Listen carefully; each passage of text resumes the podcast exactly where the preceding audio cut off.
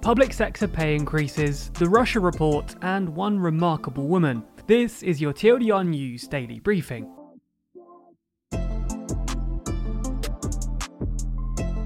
It should go without saying that in the UK, we hold the National Health Service in a very, very high regard.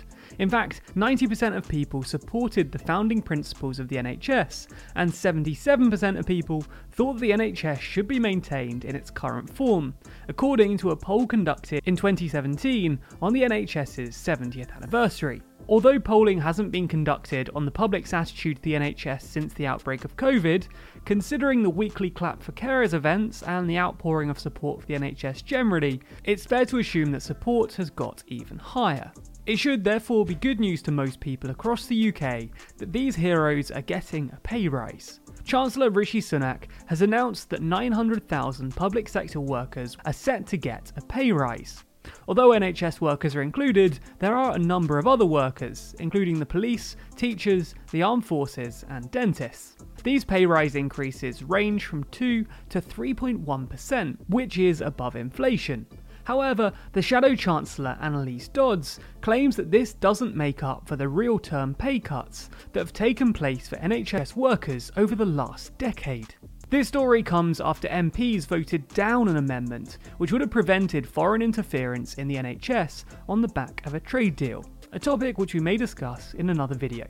In other UK news, the much awaited Russia report has today finally been published. The main finding of this report was that there was no clear line of accountability for Russian interference in the UK. Some were expecting this report to be more explosive than it was, and far more critical of the government. While it wasn't as critical as some expected, it did still claim that the government were playing catch up in relation to Russia and provided suggestions in relation to how best to deal with that threat.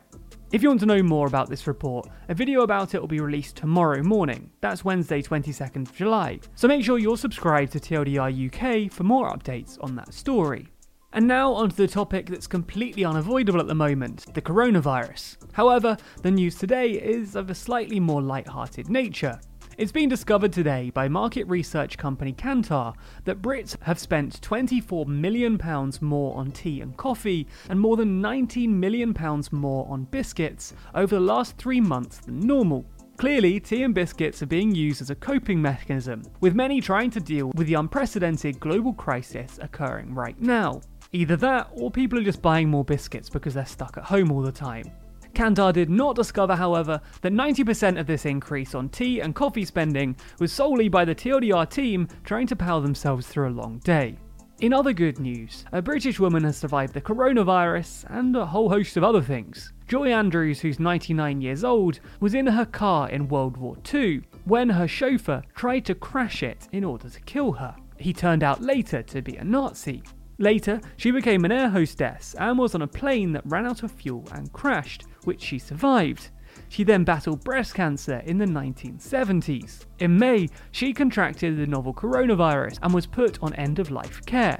Against the odds, she pulled through and survived, making a full recovery. Stories like this show that despite the current pandemic, there are still miraculous stories out there that are worth reading, even when everything on the front page is either serious or depressing.